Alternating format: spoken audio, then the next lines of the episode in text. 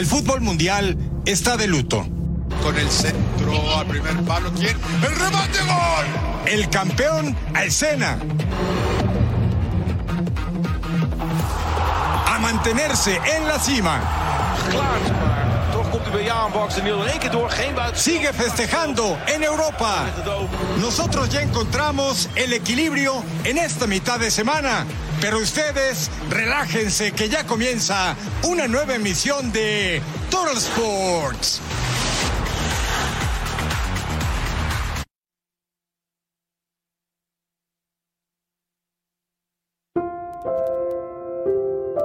Se despidió de este mundo una de las máximas leyendas del fútbol. Joss Fontaine falleció a los 89 años, pero deja un legado inigualable.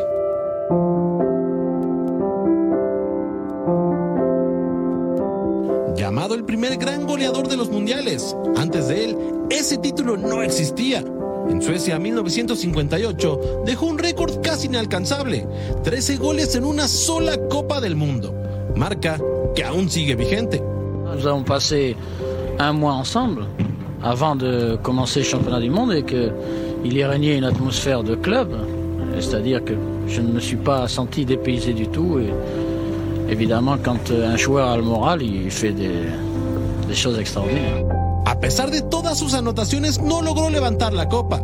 Cayó en semifinales ante Brasil de Orre y Pelé.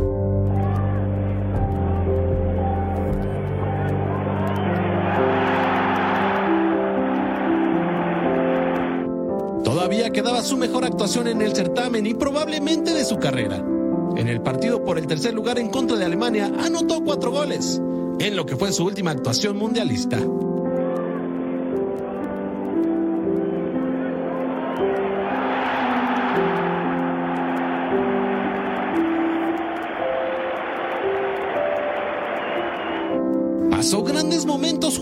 Junto a algunas de las máximas figuras del fútbol mundial como el mismo Pelé y el portugués Eusebio. A pesar de su corta carrera que terminó en 1962 por una grave lesión, fue nombrado por la FIFA como uno de los mejores 125 futbolistas de toda la historia. Deja marcado uno de los legados más importantes en la historia del fútbol. Porque es un honor para mí de ser eh, reconocido quizás por el récord de goles marcado en un mundial. Descansa en paz, Joss Fontaine.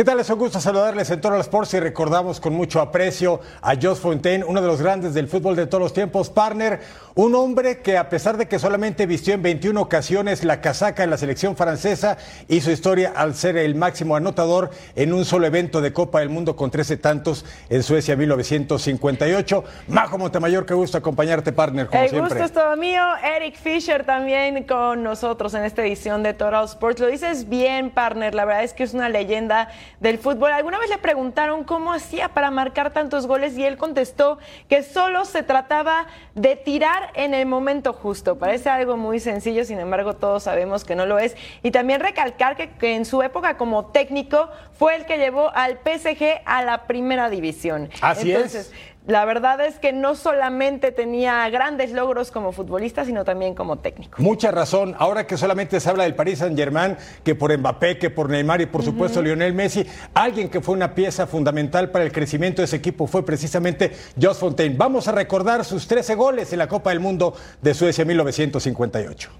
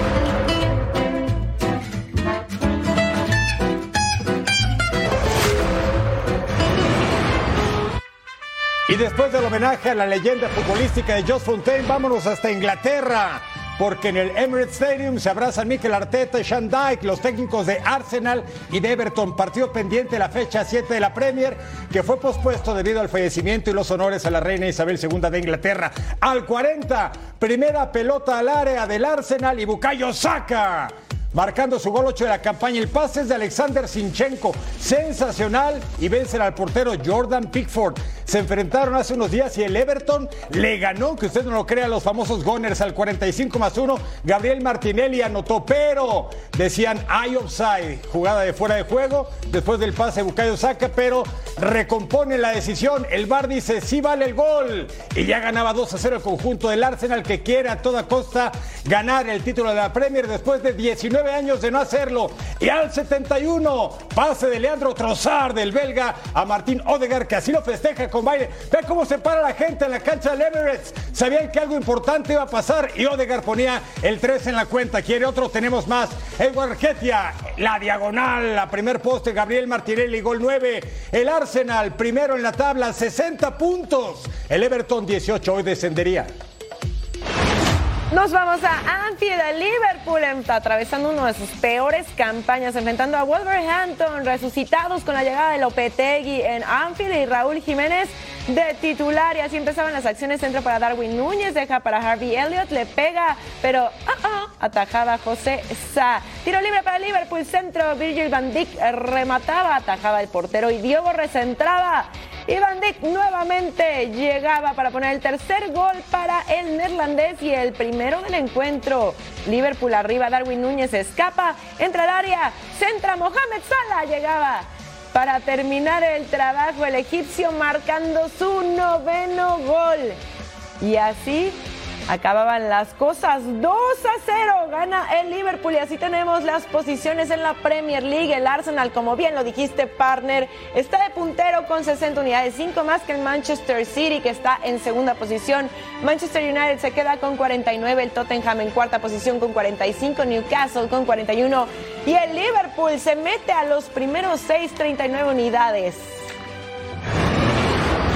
Continuamos en Inglaterra, pero en otro torneo, la FA Cup, y ahí está Sir Alex Ferguson. Sí, mucho tiempo de no ganar un título hasta que apenas el 26 de febrero ganaron la Copa de la Liga a Newcastle en Wembley. Y esta es la quinta ronda. La oportunidad para Savitzer, gran tajada de Alfonso Areola, el portero galo que fue banca en la Copa del Mundo. Y aquí está Eric Ten Hag, el técnico del United, que quiere otro certamen en este torneo que participaron 729 equipos. Y aquí está el tanto al minuto 54, Said Berama, el argelino. Ex del West Ham vence a David Egea con la asistencia de Emerson Palmieri. Y tenemos, por supuesto, mucho más al 72. Tiro libre, Casemiro remata y hasta el fondo, pero el guitarrista, siempre hay un pero, se revisa en el bar y se anula el tanto por posición de fuera de juego y Casemiro, el ex madridista, simplemente no podía creerlo. Al 77, uy, qué mala suerte, autogol de Nayef Aguer del marroquí. También marcó autogol en la pasada Copa del Mundo de Qatar contra la selección de Canadá. Vence a su compañero Alfonso Areola y estaba empatado esto uno a uno. El West Ham había pegado primero, pero ya estábamos en paridad en la pizarra. Luego al 90, cómo controla y cómo define este güerejo de 18 años, Alejandro Garnacho, argentino de nacimiento, toda su carrera futbolística en el Reino Unido. Error de la saga, imperdonable y por supuesto que hay que aprovecharlo. Weghorst, el neerlandés, regresó la pelota a Fred y este empalma para dar la victoria 3 a 1 al 90 más 5. El United elimina al West Ham 3 a 1 y avanza a la ronda de los cuartos de final. Vamos a ver el encuentro entre Sheffield United y Tottenham en más de la FA Cup. Al 29, Davinson Sánchez con ese pase filtradito para Richarlison que tira, pero pasaba por encima del arco. Se quedaba con las ganas el brasileño. Saque largo el portero. Ismaila Koulibaly el defensa quiere mandar el pase para el portero, el errorzazo. Le queda a que remata y falla estrepitosamente. El mediocampista malien se quedaba a nada, pero no lograba concretarlo. Tiro de esquina para Tottenham, el tiro de cabeza de Iván Perisic. Atajaba por ahí Fotheringham, que le decía no. Tiro El rebote en una defensa. Indianye regatea en el área, remataba y el balón al fondo de las redes. Por fin al 79 llegaba el invitadazo de honor, cortesía del senegalés, con su décimo gol. Sheffield gana por la mínima y avanza a cuartos. Tottenham, bye. Tenemos otros resultados de la FA Cup. Grimsby Town le ganó a Southampton 2 a 1 y Burnley venció por la mínima a Fleetwood Town. Y al término de esos partidos se hizo el sorteo para la ronda de cuartos de final de la FA Cup y vea qué duelos. Manchester City contra el Burnley. El Manchester United va por otro título, su rival es el Fulham. El Brighton and Hove Albion contra el Grimsby Town y el Sheffield United contra Blackburn Rovers. Así los encuentros para los cuartos de final. Vámonos a otro evento de Copa, pero esto en los Países Bajos. Continuamos con nuestro viaje por el viejo continente. Estamos en la cancha del Herenveen con todo y la banda que fue a apoyar contra el Feyenoord, el líder de los Países Bajos del Eredivisie con todo y el titular de Santiago Jiménez, el mexicano. Janco se anticipó, cabezazo primer poste al 47. El servicio de Idris y Santi Jiménez remata por encima del travesaño. Sí se ganó la repetición con este uniforme vistoso, oscuro y fosforescente del Feyenoord de Arne Slot que está teniendo una gran campaña. Ramich Al. ¿Y qué va a hacer el guardameta? Salvando prácticamente en línea de gol. Wayne Reuter dice aquí no ha pasado nada. El partido estaba bravo, pero los tantos no llegaban al momento al 64. Usama Idris y el pase por la izquierda. Harman remata a primer poste y el tanto no quería caer al 75. Kochu entra para encontrar a Kilishi Harman, remata de izquierda, primer poste, nada, seguimos en 0 a 0. Hasta que, hasta que, jugada del Bebote con la complicidad de Danilo, el pase y casi no se puso nervioso. Recibe con la izquierda, define con la misma y el Bebote está llegando a 12 tantos en la temporada en todas las competencias, no hay offside. 6 en Eredivisie, 4 en Europa League y 2 en la Copa. Así festeja Arne Slot. El Feyenoord le pega y elimina al Herenveen en los cuartos de final de la Copa de los Países Bajos. Los números del Bebote Santiago Jiménez, 89 minutos en la cancha, un gol, 0 asistencias, 2 tiros al arco y porcentaje de pases altísimo con el 85.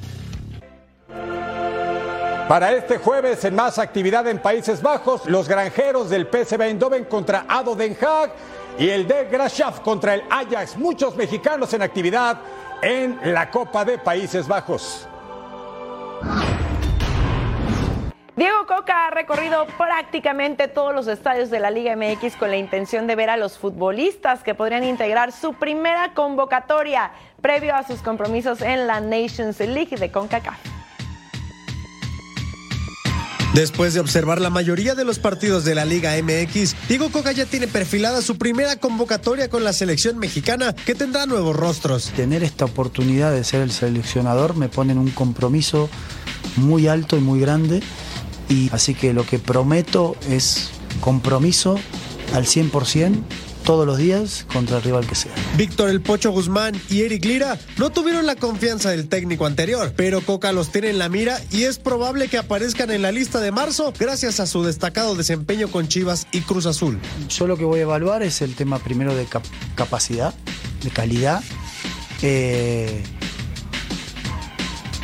trabajo, humildad, sacrificio, ser profesional y esperemos que con eso el jugador crezca, evolucione y nos pueda dar mucho a la selección. Cabe recordar que Gerardo Martino fue cuestionado por dejar en el camino a jugadores en buen momento, algo que para el actual timonel no es negociable. Empezar a tomar la, como te digo, toma decisiones para ver quiénes son los que están eh, capacitados, los que están en su mejor momento. Eh, es el trabajo, es el desafío, así que bueno, confíen en que tomaremos buenas decisiones. Otro que tendrá su revancha es Santiago Jiménez, de buen presente en el Feyenoord, pero también estarán Henry Martín y Rogelio Funes Mori, que arrancaron encendidos el clausura 2023. Es así como Diego Coca quiere comenzar su era al frente del Tri y pretende contar con lo mejor de lo mejor. Bueno, como lo veíamos, algo de lo que llamaba la atención precisamente en Qatar es que no hubieran metido a Santi Jiménez, que como vimos está en un gran momento. Creo que este es un error que no va a cometer Diego Coca. Tienes toda la razón, no debe cometerlo, pero ¿a quién poner de titular en el eje del ataque? Henry Martín, líder goleador en la Liga MX al momento con las Águilas del América, o el Bebote que ahora sí se ha ganado la titularidad, partner. Eso está bueno, ¿no? Sí, la verdad es que va a ser una decisión complicada. Los dos están viviendo grandes momentos, pero creo que el fútbol europeo tiene más nivel. Y hasta Raúl Jiménez levanta la mano, el del Wolverhampton, que está jugando aunque no encuentra gol. Así es. Y al regresar tenemos toda la actividad de la liga que nos mueve, la Liga MX, aquí en Total Sports.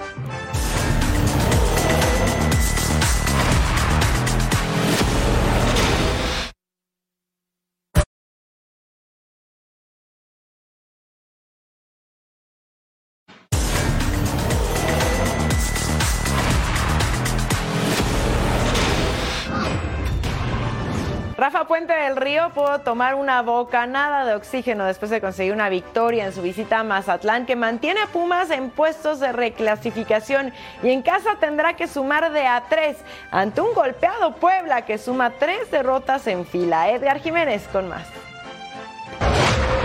Los Pumas tomaron oxígeno el fin de semana luego de vencer a los cañoneros de Mazatlán. El equipo de Rafa Puente del Río trabaja con tranquilidad y saben que el próximo domingo están obligados a conseguir la victoria ante la Franja del Puebla.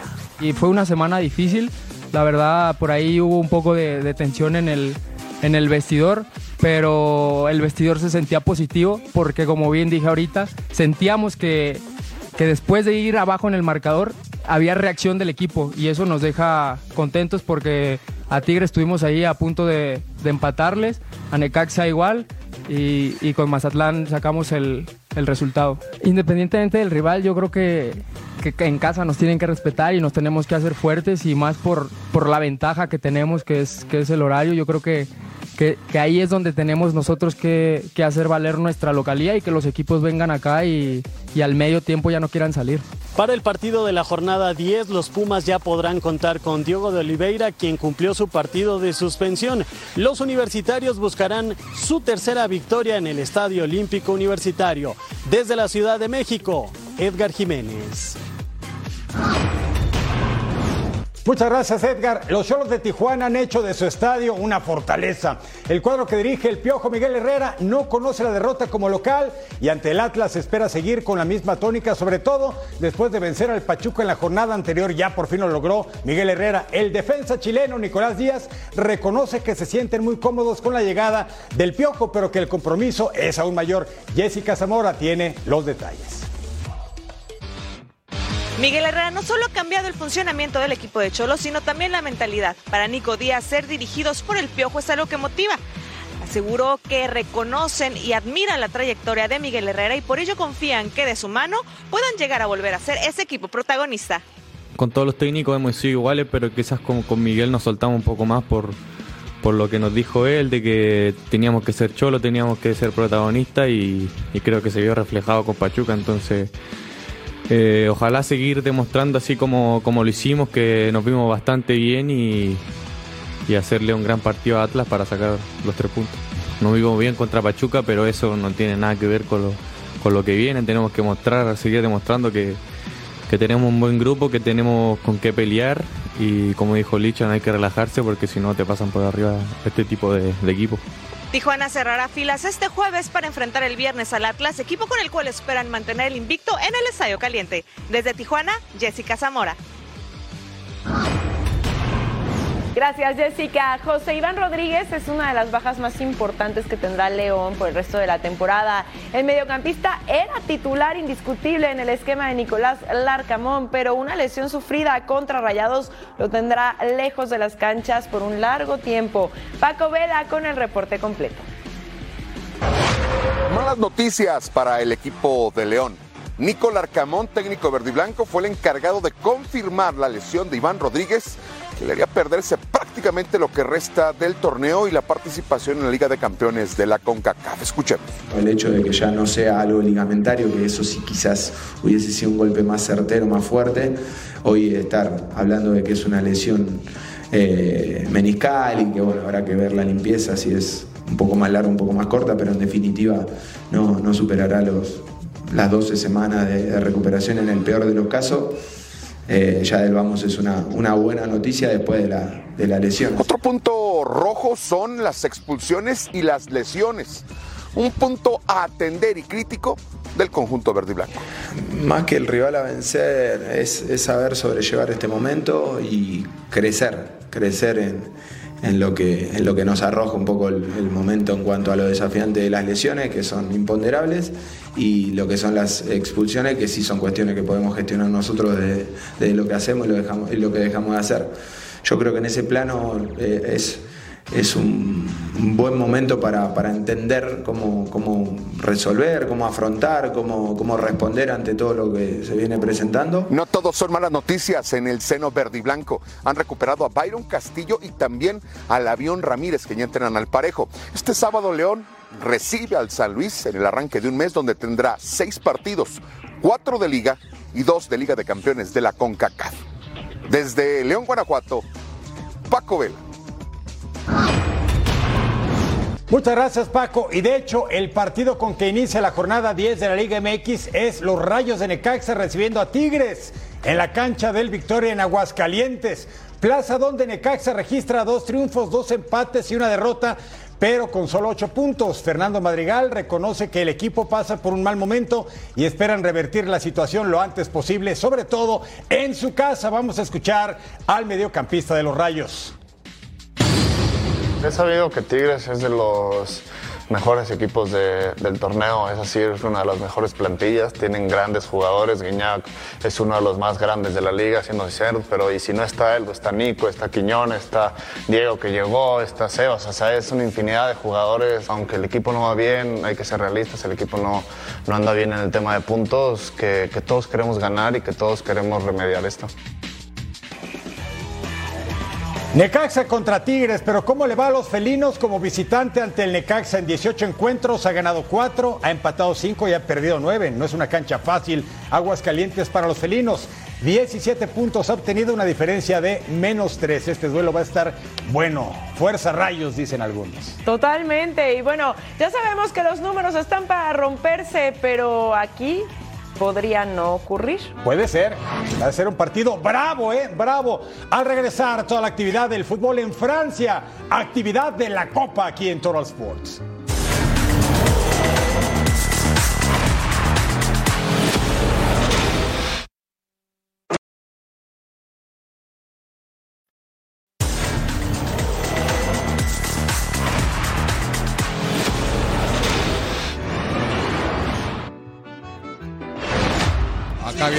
Cardinal, Le Cardinal con el centro al primer palo. ¿Quién? ¡El remate gol!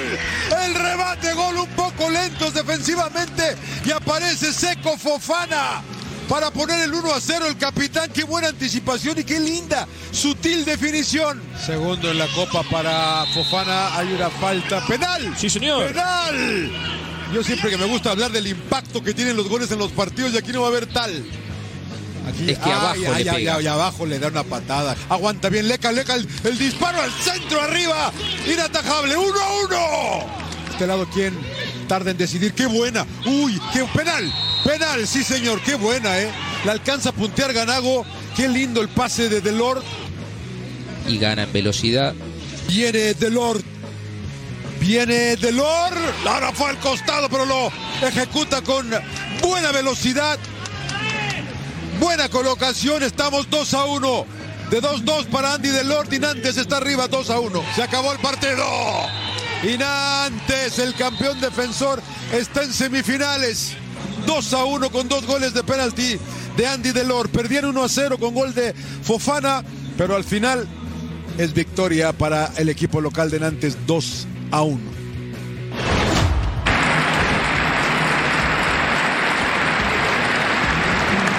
La toma Alexis. Va a buscar. Todavía el remate. ¡Gol!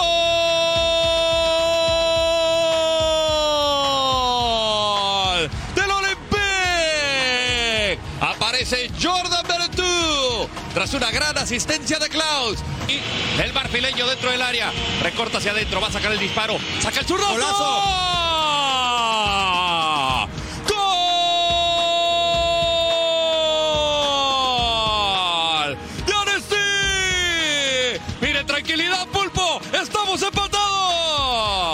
El que está en casa. Viene el servicio. ¡Cabezazo! ¡Tenemos sorpresa! ¡Gol!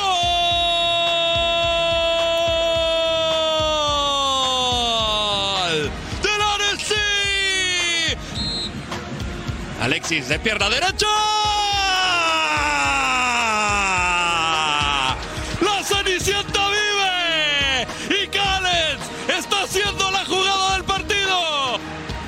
Nuno Tavares, servicio. Cambio con la testa todavía dentro del área. El balón elevado, el manotazo. ¡No me pongo de pie! ¡De rodillas! ¡Golazo!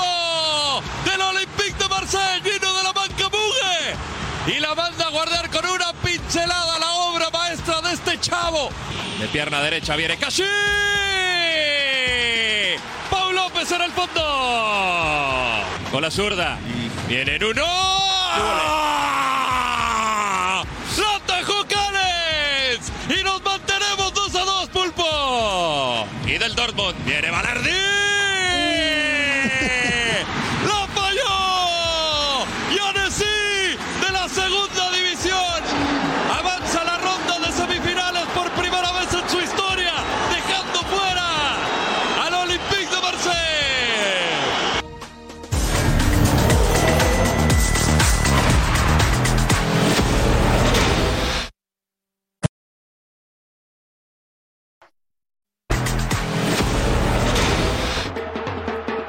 Tiempo de relajarnos, tiempo de ir a la web, ¿qué no, partner? Vamos para allá a ver qué me preparaste. Bueno, este primero es. Híjole, no tiene miedo, pero de nada, ni de Dios, ¿no? Mira nada más. Oye, ojalá tenga Qué seguro dental el angelito, mira. Oh, sí.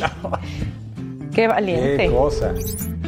En el baloncesto, muy valiente, muy seguro de sí mismo, dice, primero meto la pelota de básquetbol por ese aro, por la llanta y luego a la canasta del fondo. Ah, Es bueno. ah, venga. ¿Ya terminó? Sigue. Cuidado, Lebron, ahí te va otro. Uy, dos. El tri, tri, no triple tres. desde su casa, Ese, partner.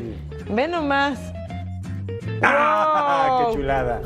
¿Qué hacen esos partners? Mira, estos son amigos, están haciendo de chin champú, almohadazos, pero pues imagínate que te puedes caer al lodo. ¡Ay, aguantó bien, eh!